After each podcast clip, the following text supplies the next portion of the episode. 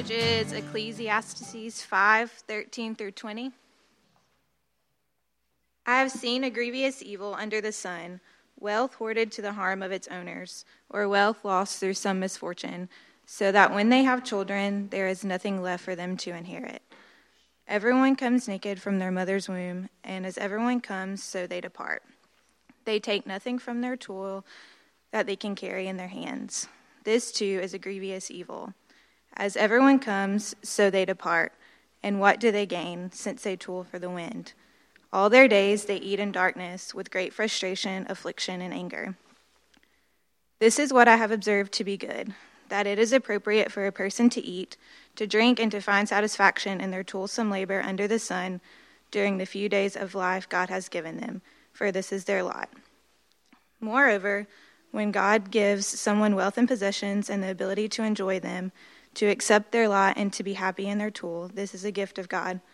They seldom reflect on the days of their life because God keeps them occupied with gladness of heart. The word of the Lord.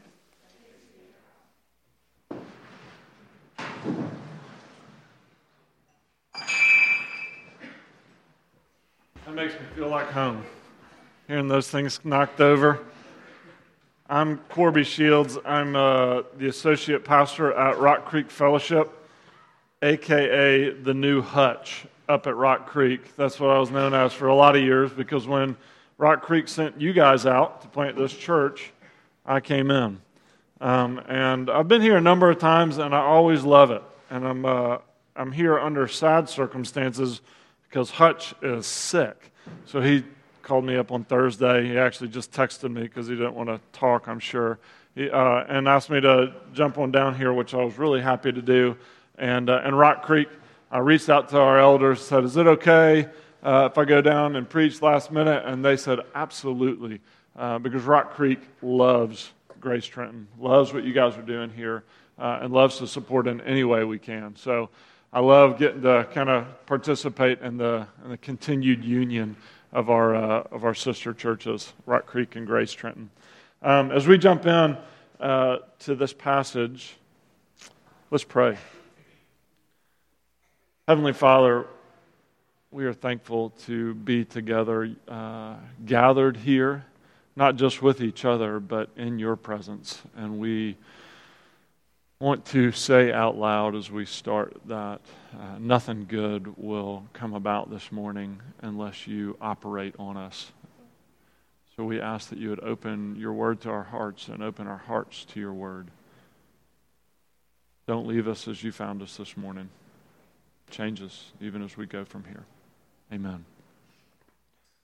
So, uh, the passage today is from Ecclesiastes, and if you've got uh, your Bible, there's Pew Bibles that look like this right in front of you, uh, and it's on page 595. So, right in the middle of your Bible, pretty much. Um, Ecclesiastes is a book, just briefly, uh, a book of wisdom compiled by Solomon uh, the third king of Israel. Uh, and, uh, and he's said to be one of the wisest people to have ever lived. And what Solomon did was kind of take, uh, take and create different proverbs, different wisdom, and not just uh, take from the neighboring cultures, but he would he listened to what the neighboring cultures thought was wise and then say, okay, what does it mean to pair that with this universal God who has revealed himself to us, called himself Yahweh, and bound himself to us.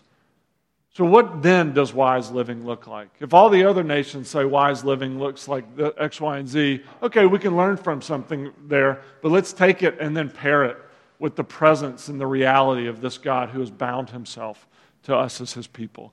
And so, as we dive in, that's going to be really critical to, to to maintain because uh, Ecclesiastes is frankly depressing. I mean, if you've ever read through it, uh, it was the book that I said as a young pastor, I really hope to never have to preach from this book because it is sad and not fun at all. I mostly like fun in life, and so this is not my jam. Um, the theme of the book is this word you might have heard one of the famous repetitions is vanity vanity all is vanity or meaningless meaningless or empty empty this word is repeated all through the book and it comes to mean something like smoke or mist, something that disappears quickly, something that you can't hold and own and maintain. And so we come to a part in Ecclesiastes where the teacher um, wants to talk to us about riches, about wealth. Um, what does it mean, namely, that all of us will die one day and our wealth in that moment is like mist that we can't take with us? What does it mean to live today in light of the day that all things come to nothing when we die? How do we live wisely? And so we're looking at, a, a I want to focus on this passage about the Father. Um, I'm going to read that in a slightly different translation just because this translation uh, that I'm reading from makes it just a bit more pointed. So um, you can follow along or not as, as, you will, but verse 13 and 14 say this. Um, the NIV is a very fine translation. Uh, I just want to read it slightly differently. It says this There is a grievous evil that I have seen under the sun. Riches were kept by their owner to his hurt, and those riches were lost in a bad venture. And he is father of a son, but he has nothing in his hand, or he has nothing to hand down. There's a, has anybody ever heard of a man named Paul Getty? He's arguably the richest man to have ever lived. That's a pretty big statement. Richer than all the pharaohs, richer than, uh, than you know, the Vanderbilts or whoever, the, the steel barons. Paul Getty was an oil uh, entrepreneur. And, he's, uh, and so he's reported to have the greatest mass of wealth that anyone in the history of the earth has ever amassed. And he says this about wealth When a man becomes wealthy, he has to deal with the problems of freedom, all the choices he could possibly want. An abyss opens up. Well, he says, I've watched that abyss. I've watched it ruin men, marriages, but most of all, it ruins the children. Why is it that wealth would ruin us? Why would he say something like that? The richest man that's ever lived. Wouldn't you expect something a little more happy from the guy who's got all the most money? As has been said before, if, if wealth brought happiness, then Hollywood would be the happiest place on earth. But it's not, is it? The ironic thing is that this man, Paul Getty, was a man who made the statement wealth can ruin you. That abyss opens up, and it can absolutely ruin you. And this statement was made by a man who was ruined by wealth. The famous story about him is that his grandson, his favorite grandson, was kidnapped and held for ransom, and he refused to pay the ransom. And it was baffling to the whole world that he would not just ransom his grandson out of captivity. His grandson was in there for, I can't remember the exact figure, a number of months under captivity. When, uh, when pressed about it, uh, one of those closest to him pressed him, said, What is it going to take? He said, I know the price of oil this morning, and, and because of the price of oil, today you've just made another fortune. Certainly, you can afford to ransom your grandson out of captivity.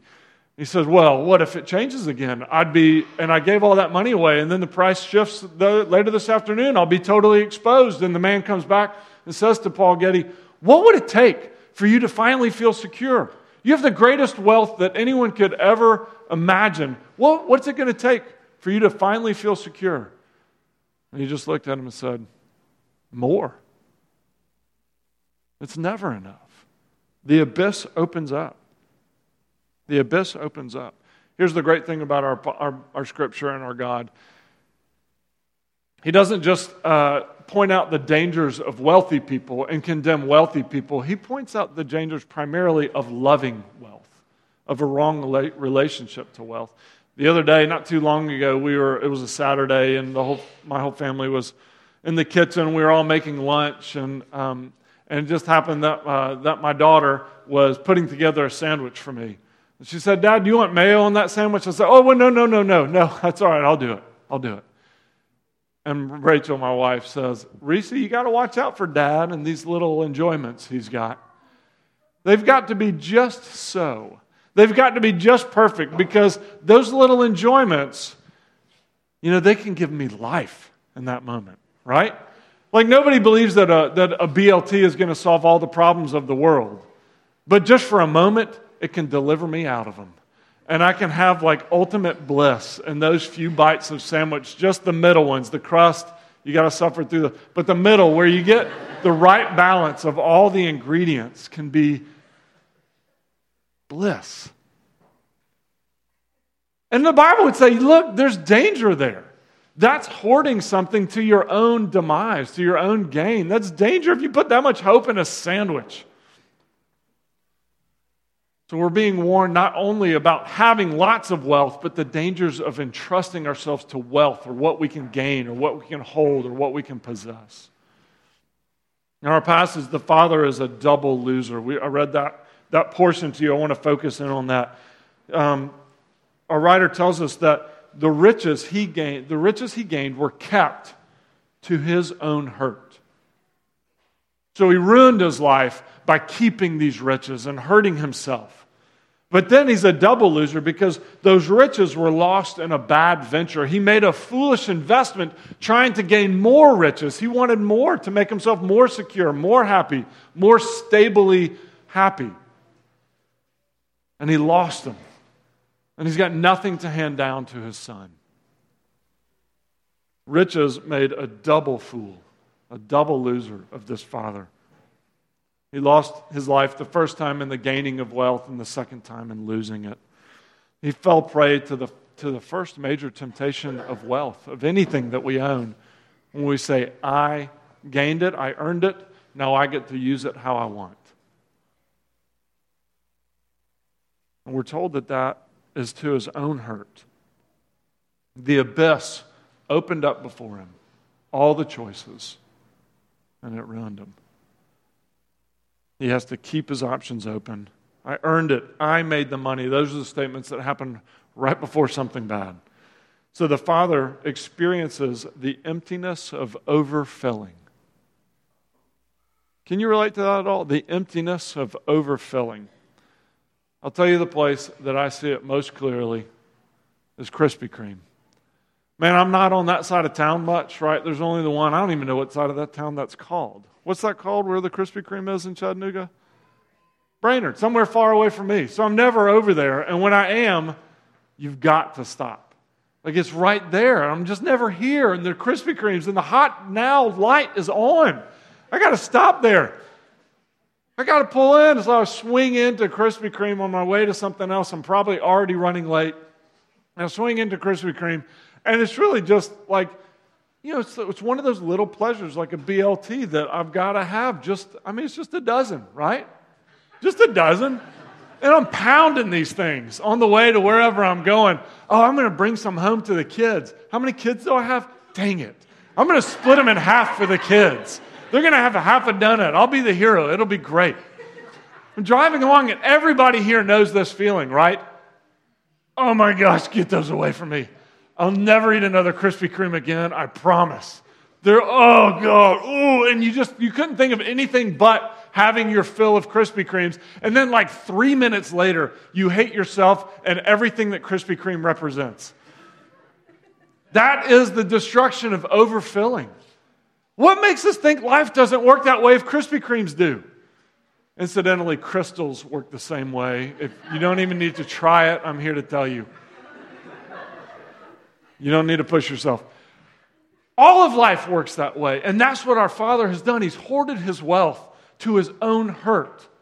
He's hoarded it, he's kept it. He's wanted the choices of the abyss, and he's fallen into the abyss, and it's been to his own damage. So we're being warned. We're being warned that it's not going to work.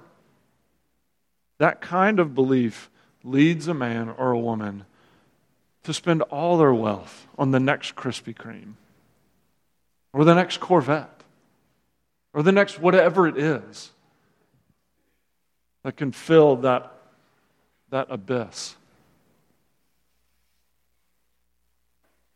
So, again, Scripture doesn't condemn the wealthy. Scripture condemns anybody who has that wrong relationship to wealth. It puts our hope and wealth. That puts our hope in what we can get, what we can have, what can fill us. So not only does that leave you, you know, uh, this, this, father hands to his children uh, nothing. He ruins his life once in the keeping of wealth for himself, and he ruins it again in the, in the squandering of it in a bad investment trying to get more. And that hands to our children not just, uh, not just empty hands, but an inheritance of heartburn, right? What am I teaching my kids? What am I teaching those after me when I handle wealth this way? And that's where this passage actually cuts both ways. You know, Jesus came to bear our sins, but also our sadnesses. And it's really appropriate for us to look not just for where am I sinning as I look at a passage like this, but where have I been sinned against? What are the sadnesses that Jesus wants to deliver me and all the world from? And when we look at a passage about a father who hoarded his wealth to his own hurt and then squandered it and had nothing to hand to his children, it's really appropriate for us to look and ask ourselves what have I been handed? What inheritance have I received from my forefathers, from my foremothers?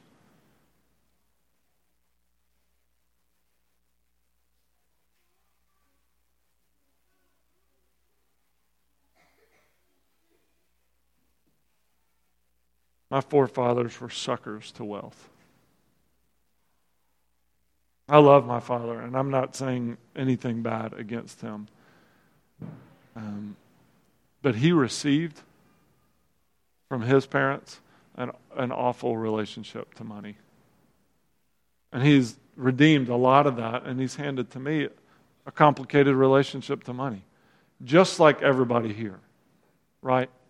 None of us has a perfect father, none of us has a perfect mother. And there's something about the inheritance that we've received from them that you and I need to deal with and need to say, that, uh, that relationship to money, I was taught that, and Jesus wants to deliver me from that. He wants to offer a better way. You know, it's the old story of rags to riches to rags again.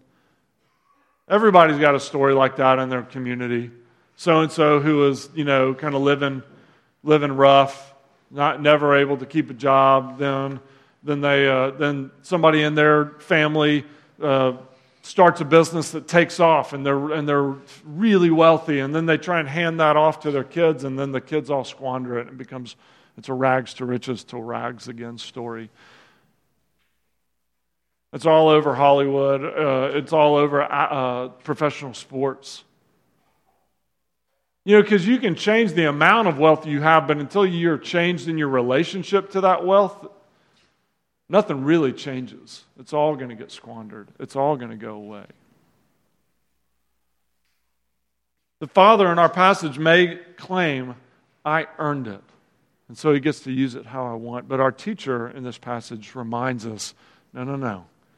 God has given it. And that's where Solomon is going to take the wisdom of this world and pair it to, to this covenant making, relational God that he called Yahweh. Later in our passage, you'll see this. This is, uh, I love this part. Um, he goes on after the, the part about the, uh, the squandering the wealth. He says the, in 18, This is what I observed to be good. And I want you to kind of uh, just raise your hand anytime you hear God give something in this passage. This is what I observed to be good, that it is appropriate for a person to eat, to drink, and find satisfaction in their toilsome labor under the sun during the few days of life God has given them. Moreover, when God gives someone wealth, and possessions and the ability to enjoy them, to accept their lot, and to be happy in their toil. This is the gift of God. They seldom reflect on the days of their life because God keeps them occupied with gladness of heart. This is the difference. You are not g- coming from nothing and going to nothing. And so all of your, your wealth is like uh, Chuck E. Cheese tokens that you got to spend before you leave. That's not the life we live. Because we have a God who has given. He gives wealth, He gives the ability to enjoy it, He gives us our work to do, and He gives us the ability to rest when we've worked. This is a whole different equation. And we serve a Father We have a Father in heaven who didn't squander and hoard his wealth. You see, our Father in heaven has wealth, right? He has wealth that actually makes him happy, unlike ours that will, that will just drag us down into the abyss. He has wealth that actually makes him endlessly joyful. We know that his fellowship with the Son from all eternity past is absolutely perfect and wholly fulfilling in every aspect. And our Father took his one and only beloved Son, and he didn't hoard him, but he gave him to win a treasure. He gave them to win you, to win you as his treasure. You see, on the cross, on the cross, Jesus reverses the double curse of wealth. We are doubly cursed with wealth. We squander our life, and then we make a bad investment and hand nothing to our, our kids. We ruin our life twice with wealth. But Jesus gives a double blessing. He claims the treasure for his Father. He claims the whole earth and says, I have reclaimed this. I've defeated the enemy. I've won back our treasure.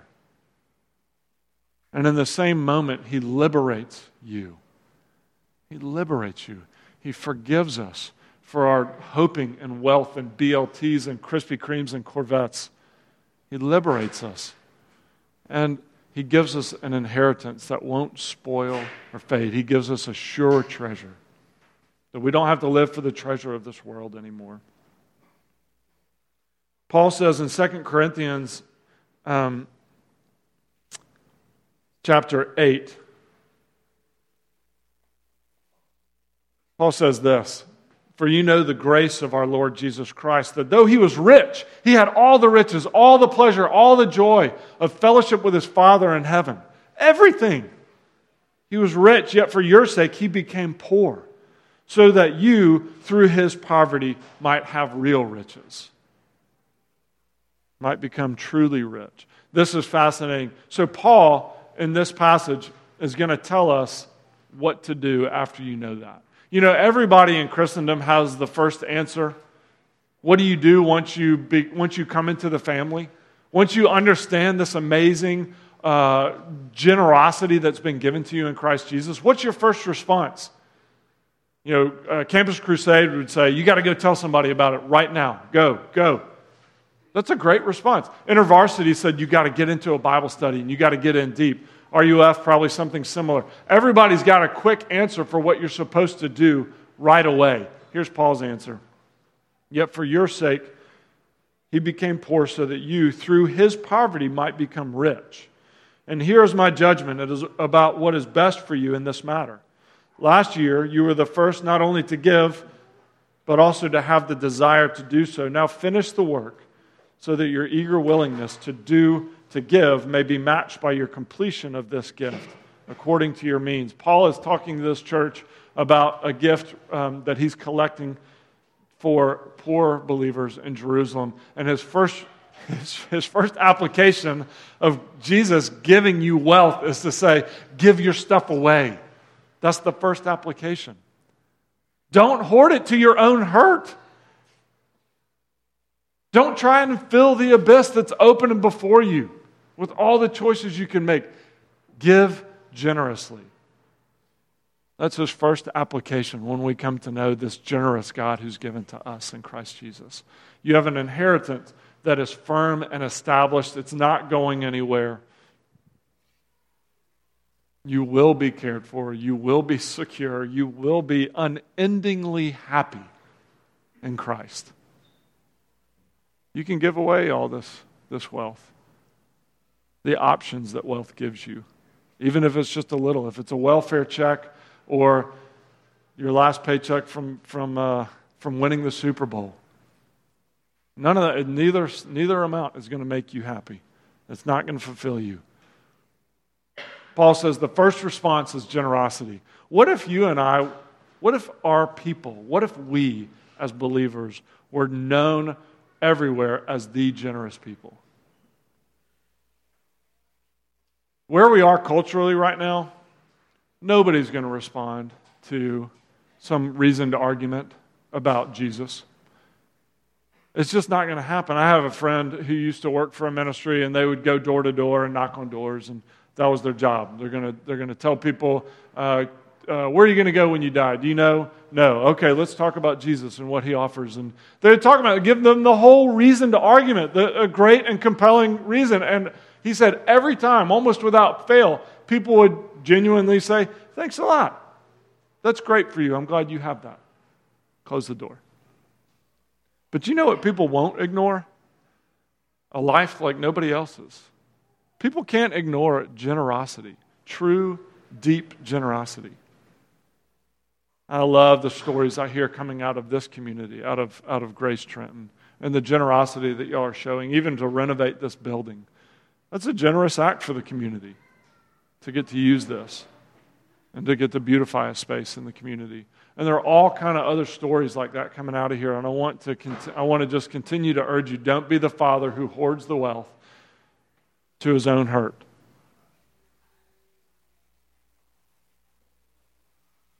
Jesus gave away his great wealth and took on your poverty so that you may become rich. Let's give it away. Let's see what God will do if we start getting crazy crazy generous, daringly generous. Pray with me. Heavenly Father, we're thankful to encounter you this morning. We know that you don't waste anything, and you didn't waste this time with us. We ask that you would um, send us from here